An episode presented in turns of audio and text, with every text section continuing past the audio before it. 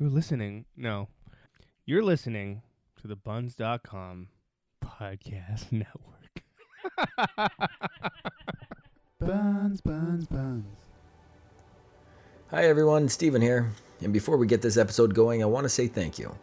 As we grow this conversation in this community, know that your support and your feedback are not only imperative to make this podcast better, but also appreciated.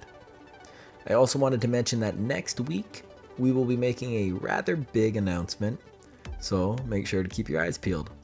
And in the meantime, happy 150th birthday Canada and happy 241st birthday America. Music from today's episode comes from Wolf Saga, and as always, at the end of the episode, we will play a track in full. You can connect with us on social media and at sustainablejoes.com. I look forward to hearing your thoughts, and I hope you enjoyed today's episode.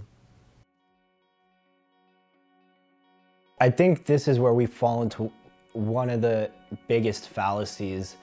Um, and I think, you know, ultimately misunderstanding this problem or mischaracterizing it could be the difference between us succeeding as a species and civilization and failing.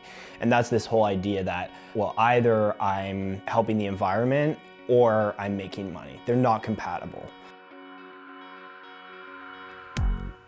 From Sustainable Joes, this is 2084, a podcast about designing tomorrow, creating a sustainable future for all, told by the people building it today.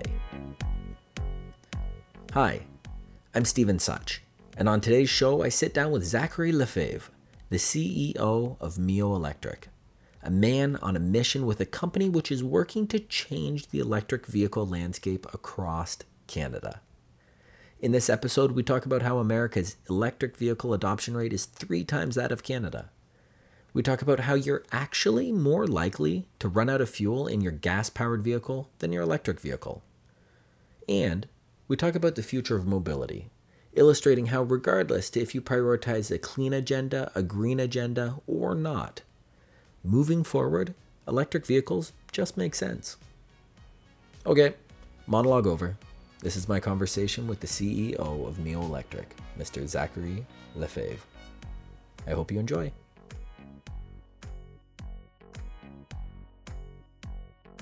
Zach, thanks for being here. Cheers, my friend. Cheers. So, we're starting a new uh, approach with the podcast, and that is quite literally to record for 30 minutes at a time. I want people to recognize that that you are real. You're you're a person, but also kind of like what drives you the idea behind the podcast is is 2084. It's a nod to Orwell's 1984, but instead of the dystopian Big Brother dynamic, Yep. what does designing tomorrow look like? Creating a sustainable future for all, told by the people building it today. And that is why it's such a pleasure to be sitting across from you. You're the CEO of Meo Electric. Yep. Uh, you guys are engaged in the electric vehicle infrastructure space.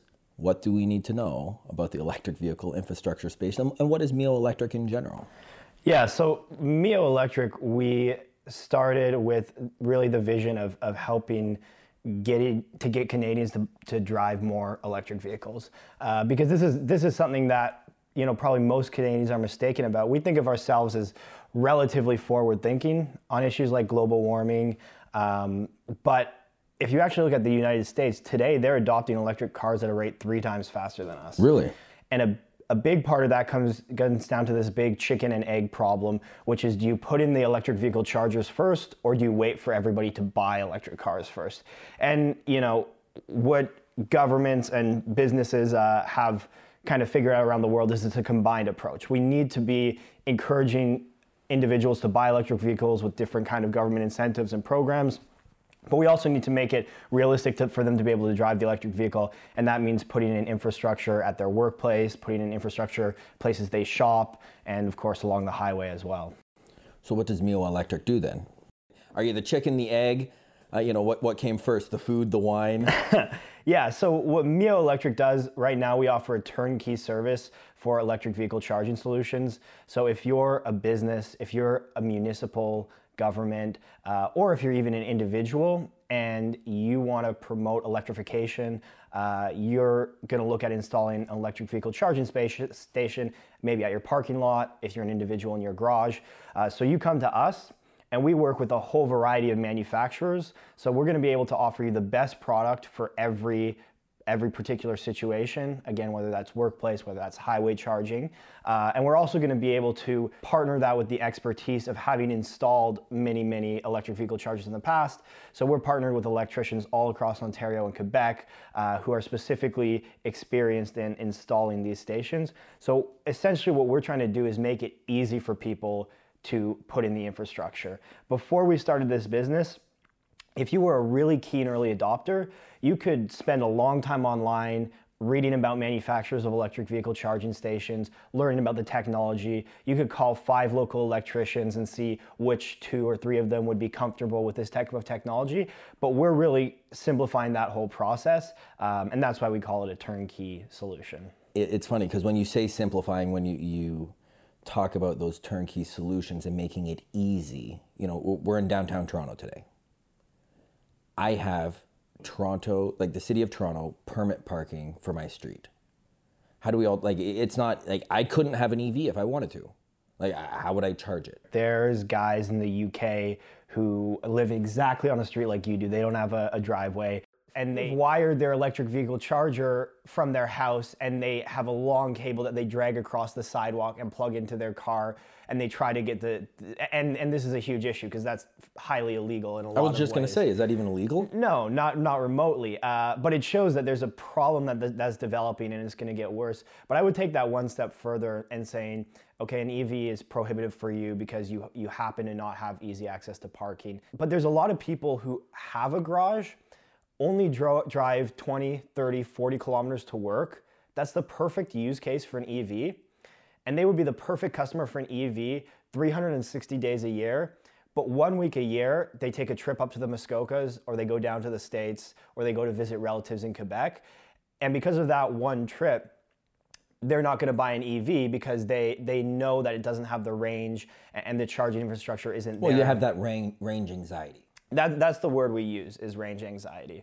And, and it's important to characterize the problem in the right kind of way because statistically, actually, uh, uh, an ICE driver, internal combustion engine. I was just going to say, what does ICE mean? Yeah, so internal combustion So we have EV, electric vehicle, yeah, and ICE. You have EV, ICE, and then you have a, a whole host of hybrids. But largely, you have EVs and ICEs um, you're actually more likely to, to run out of gas on a, a per kilometer driven basis just because everybody with a, a, gasoline vehicle takes for granted the infrastructure, whereas everybody with an EV knows that they have to watch their charge. So it's a bit of a myth that you're going to get stand, stranded on the side of the highway. It, it's, it's more of a conceptual problem where people are looking at their, their family, looking at their lifestyle, and saying, is an EV practical for me? And we're doing everything we can on the infrastructure end to make the answer to that question yes. You know, well, I can't charge on the street. Well, what if uh, you know you go to work every day, and you could charge every day at work? Well, then even if you're not charging overnight, you come home with a you know 80% full battery. You get back to work with a uh, 60% full battery, and you charge all day while you're at work. Repeat that cycle, and you're completely fine. But what does that cost the business? Like, I mean, because uh, obviously you need to have that infrastructure at the business. And yeah. I assume that cost is going to be to the business owner. Yeah, it's going to be the business owner. Um, Not that the cost isn't to all of us. Well, I mean, that's the whole argument with cost. You know, people sometimes throw up their arms over the subsidies that are involved with electric vehicles. But you have to realize for the past hundred years, there's been uh, a multi trillion dollar subsidy on carbon burning vehicles, right? Nobody's paying for the negative externalities of lung cancer that happens to people living in cities. Nobody's paying for uh, all of the, n- negative environmental consequences. Um, so, yeah, there are subsidies right now for electric vehicles. But even today, you know, if you calculate this out, there's a, a multi-trillion dollar annual subsidy on cars burning petrol and what a couple hundred million dollars worldwide put towards EVs. So it, it, it hasn't tipped in an unreasonable way, at least in my opinion. What would be unreasonable? You know, I think more calculation needs to be put into to public policy. Because um, ultimately, when you look at it, the reason why EVs make sense is is not because they're pushing a clean agenda. It's because they actually make sense. Uh, a Honda Civic has something like 2,500 moving parts in it, and a, luxury EV, a Tesla Model S, has 18 moving parts. Really? In the car, yeah.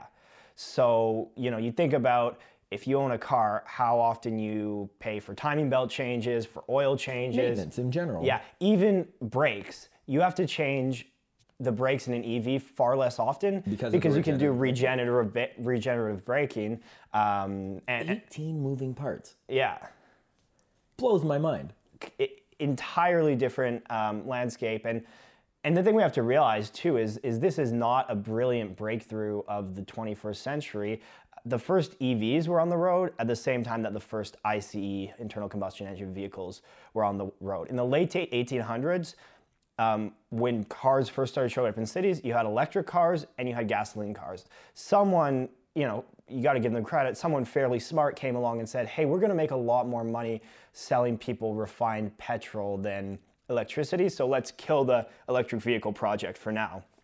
And then, you know, there was a resurgence in the 70s with the, the with Chevy's EV1 you know so now is the time that that it's come back again but the, the difference this time is is evs are here to stay and the faster that we can get canadians to adopt them the more we're going to mitigate kind of the negative externalities there was a there was a study that just came out um, in toronto that people living close to highways had a 7% or 9% more likely chance of developing dementia over their lifetime um, and that's just from the toxic particles that are emitted by gasoline vehicles um, being inhaled on a more frequent basis. How did Meo Electric get started? Yes, so it's been quite a journey, and, and one of the things you were talking to me about before I came here is, uh, you know, of the CEOs you're gonna have on this podcast, I'm I'm younger. I'm only 25 years old, Yeah, you're by far the youngest. by far the youngest. but I, the, Stephen Campbell, number one, was well into his 50s. Ron Yeah. Seftel, you know, has triplets who are, if not in university uh, right now, uh, on on their way. I, I don't and, think. and you the have reality three is, you know, being in my position where I am, you spend, you know, you spend a lot of time uh, with people who, who treat you as a peer, and what you end up talking about is how their kids are doing, and their kids are your age. Yeah. You know, um, that's got to be an interesting experience. yeah, it's an interesting dynamic, but I think that the most important thing is you know being an expert in your domain and also humility and understanding what you're not an expert in and and I'd say there is a big gap between you know me when I was 18 years old and you know three ventures later four ventures later here at uh, at 25 years old Hey everybody, a minute of ads coming your way because, well, I get green beer for green chats from Steam Whistle and Bunz hosts this podcast. So first to Steam Whistle Brewing from their 100% renewably powered brewery to their green bottles, which can be reused up to three times more than a standard brown bottle. Quote unquote, Steam Whistle is proud to support Sustainable Joes as we work to create a sustainable tomorrow together. 2084 is also thankful for the support of Bunz, your city network. Bunz connects you with the people in your neighborhood to help you find the things you need to fuel your real life, or swap things you already have to get items you need. You can also find jobs that pay the bills, homes for rent, advice, and just a place to talk about your city. Bunz is available online at bunz.com, that's buns with a Z, and on your phone via the Apple App Store and Google Play Store. Lastly, this podcast is publicly funded. Thank you to all of those who support our monthly Patreon campaign. And if you have the capacity to contribute, or would like your business to be highlighted right here on the Sustainable Joe's 2084 podcast, send us a message at sustainablejoes.com. That's Joe's with an S, because whether you are a Joseph or Joanne, together we are a group of Joes. And together, we're going to change the world. Now back to the show.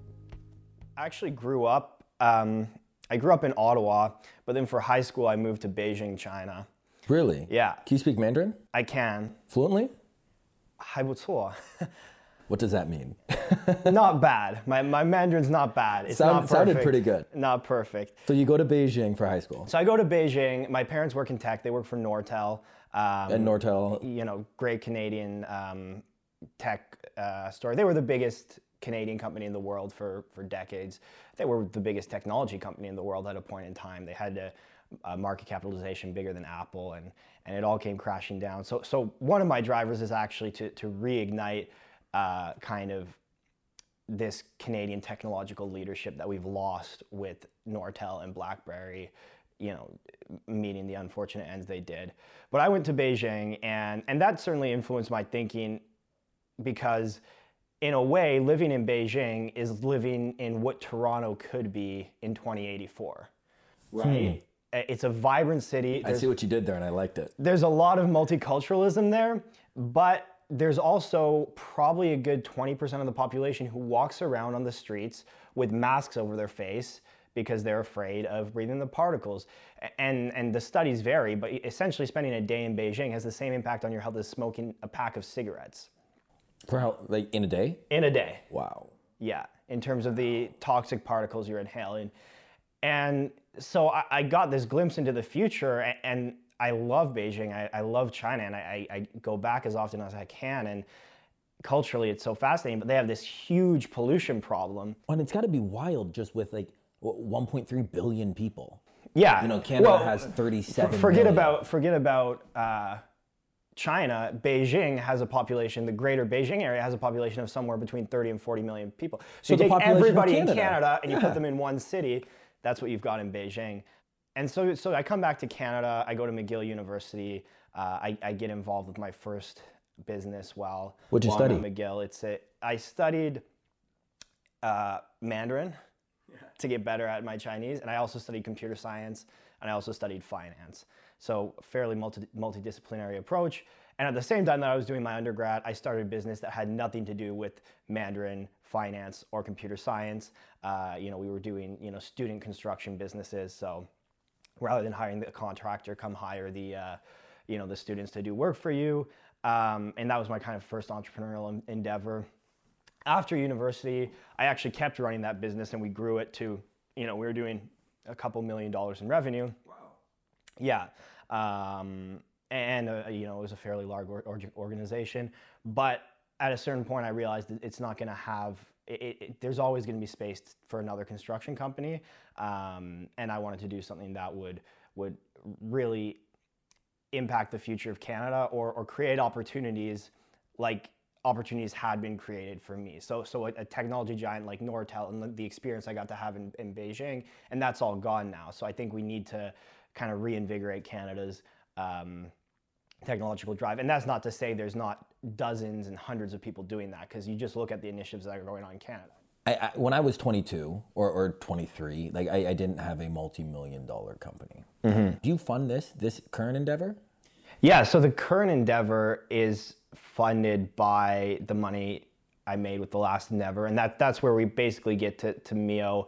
Is not immediately after the construction company, but I came down here to Toronto. I actually lived here for four months, so I know Gotcha. the neighborhoods pretty well. And that was during a program called the Next 36, uh, which you're looking for examples of great things happening in Canada. That's another one taking young entrepreneurs, exposing them to uh, all kinds of resources for improving the way they think about business and building their startups.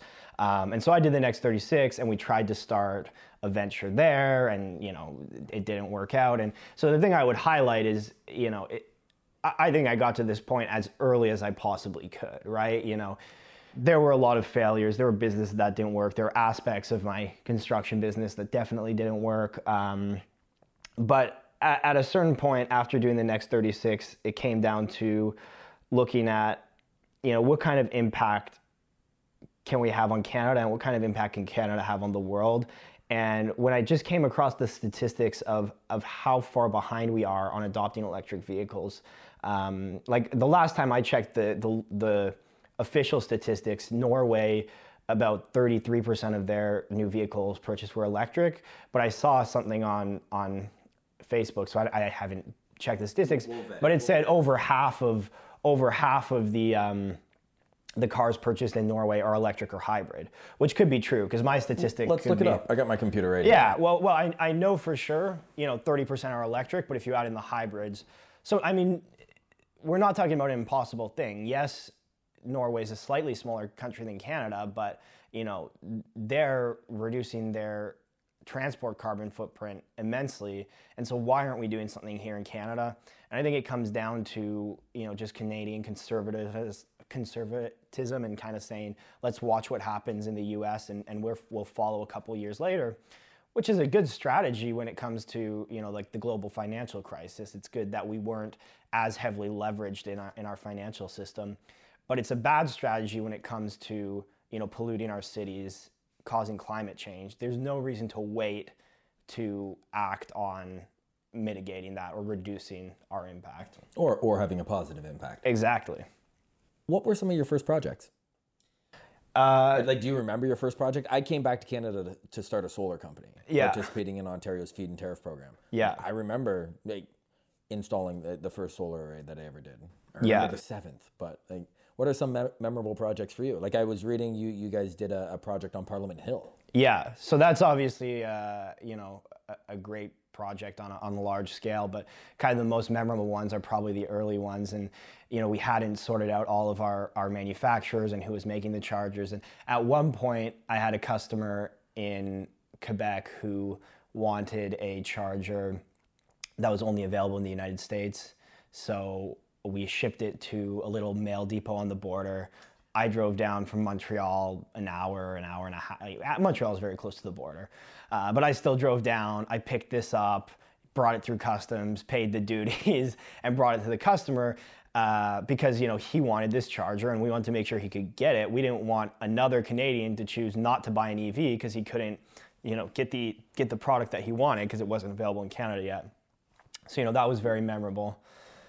That's a beautiful story. Yeah. I, because it's ah, and, and that's what it'll take, right? It, it takes the, the going above and beyond. I mean, to make any Yeah. any business successful. But when we talk about that that move to the building a sustainable tomorrow, Dan Ariely in our film, a, a component that's not in the film, is that Dan says, you know, one of the biggest things we can have people do is when they're making big decisions, they make the more sustainable choice.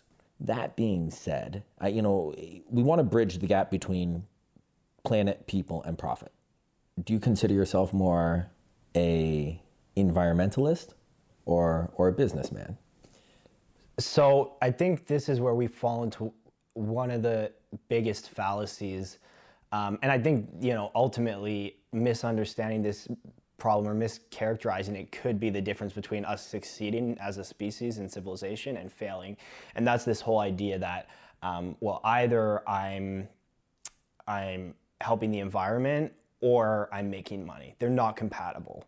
Uh, and that's just plainly wrong. I mean, California is the perfect, uh, perfect proof of that. They, they 10, 15 years ago were promoting sustainability in a, in a big way. And now clean tech in California is one of the biggest industries there. Um, people are making billions of dollars on clean tech. And at the same time, they're making the world legitimately a better place. They're re- re- reducing uh, carbon footprint. And I think what we have to do is, is learn from history. And we have to say, we have this system called capitalism.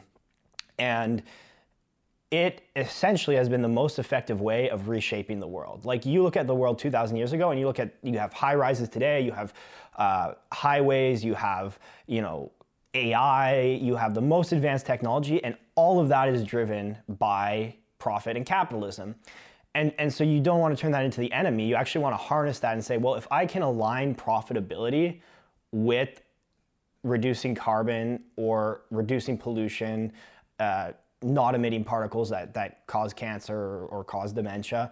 Um, I think that's the most powerful way to change the world. And I think there's amazing nonprofits out there, and they do a, you know, they do great work. Uh, but I think we need more for-profit efforts. You know, more triple bottom line companies. You know that that care about the environment, society, and profit. And that's what we try to do at Meo is align the incentives, make sure that you know our business development people like Adam are incentivized, and and the more charging stations they get installed, the more money he's going to make in commissions or raises or whatever. Um, but at the same time, the more people are going to adopt EVs, and the cleaner Canada's going to be. It's the it's the, The cleaner the system. world's gonna be. The cleaner the world's going to be. And the great thing is, you know, the incentives are aligned in our favor, right? It's actually cheaper to drive an EV than a internal combustion engine vehicle when you look at the cost of fuel. In Ontario, we have ridiculous electricity prices, right? Everybody can agree on that. Um, you know, and they're going down now and whatever. But I mean, I, I actually I don't know that I fully agree on that personally.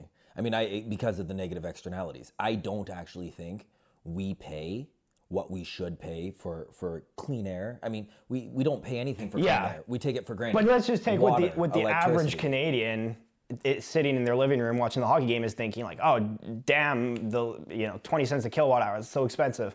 Um, but even at that high rate, the fuel to power your electric car is about half the cost per kilometer as the as the petrol you buy.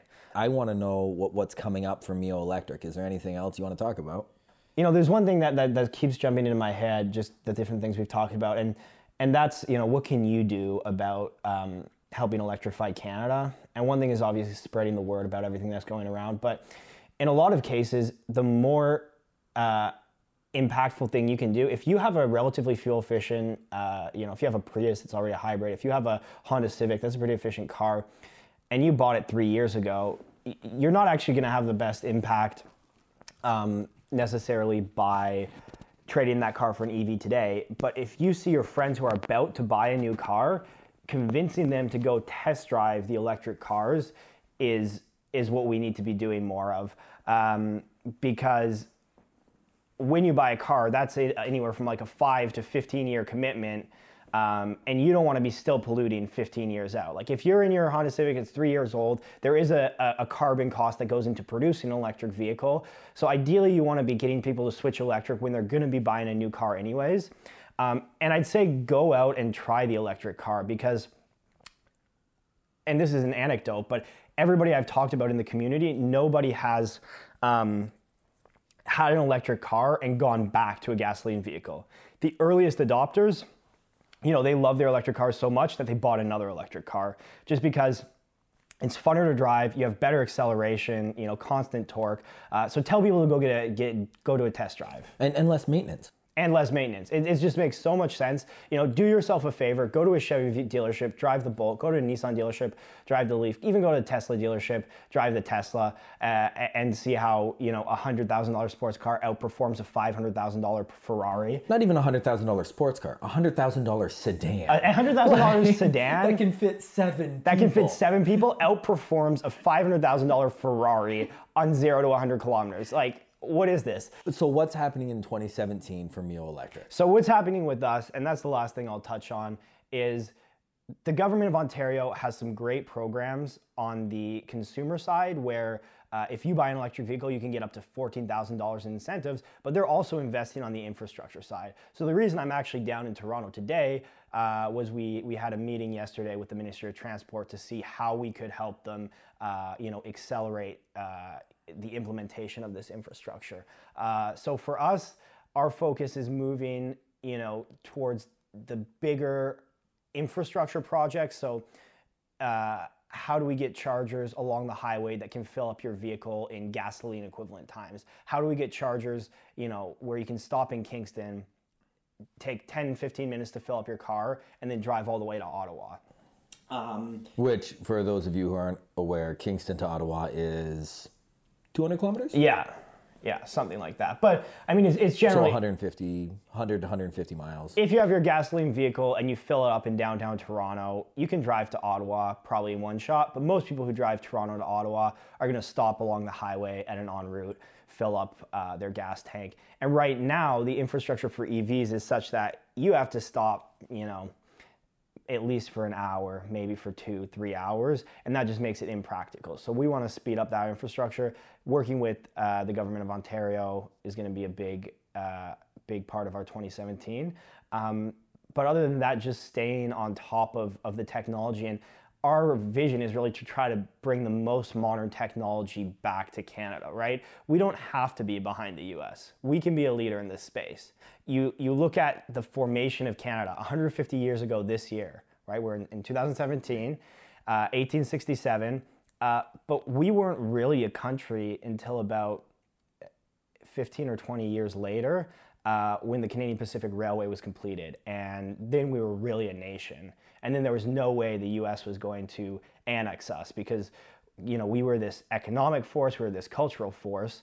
Um, and so we can do infrastructure, and I think we should be a leader in electric infrastructure. And so anything that we can do to help that is what we're going to be working on in 2017 and for the next 10 years. For the listeners out there, how can they help you? you can definitely follow what we're doing on, on Facebook, on Twitter at Meo Electric, MEO Electric. Um, and again, get your friends to, to test drive the electric car when they're going to buy a new electric car. If you're th- buy a new car, if you're thinking about buying a new car, do the electric test drive. Uh, you know, if you're really passionate about this, you know, get in touch. We're always looking for community allies and partners. Um, you know, my name's Zachary Lefevre. You can find me pretty easily on social media as well. Um, but send us a note, meoelectric.com. Beautiful. Um, thanks so much, eh?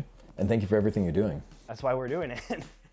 Don't know what else to say there. Thank, thanks for having us. I think this is a, a great initiative, and uh, you know, I hopefully we can be back. That was my conversation with Zach Lefevre, the CEO of Meo Electric. You can find out more about Meo Electric at meoelectric.com. Now, before signing off this week, I want to recognize that both Canada and America will be celebrating birthdays before our next episode is released. And on the note of social inclusion, I want to leave you with some words from Reverend Martin Luther King Jr. We may have all come on different ships, but we're in the same boat now. As always, if you know someone or some company that is creating a sustainable tomorrow today, let us know at sustainablejoes.com and maybe we will highlight them right here on the Sustainable Joes 2084 podcast. As always, thank you to Koji Nagata and the entire Bunz podcast network. Thank you to Steam Whistle for the green beer, and thank you for listening. You can subscribe to 2084 on iTunes or wherever you get your podcasts, and please do us a favor and leave us a review while you're there. Lastly, thank you to everyone who supports this project. We are publicly funded, and you, if you have the capacity, please consider a monthly contribution to our Patreon campaign. You can find the link at sustainablejoes.com. Music for this episode was provided by Wolf Saga. You can find them on Facebook by searching Wolf Saga. Thanks, Johnny. In closing, I want to thank you for listening. It is an absolute privilege to make this podcast.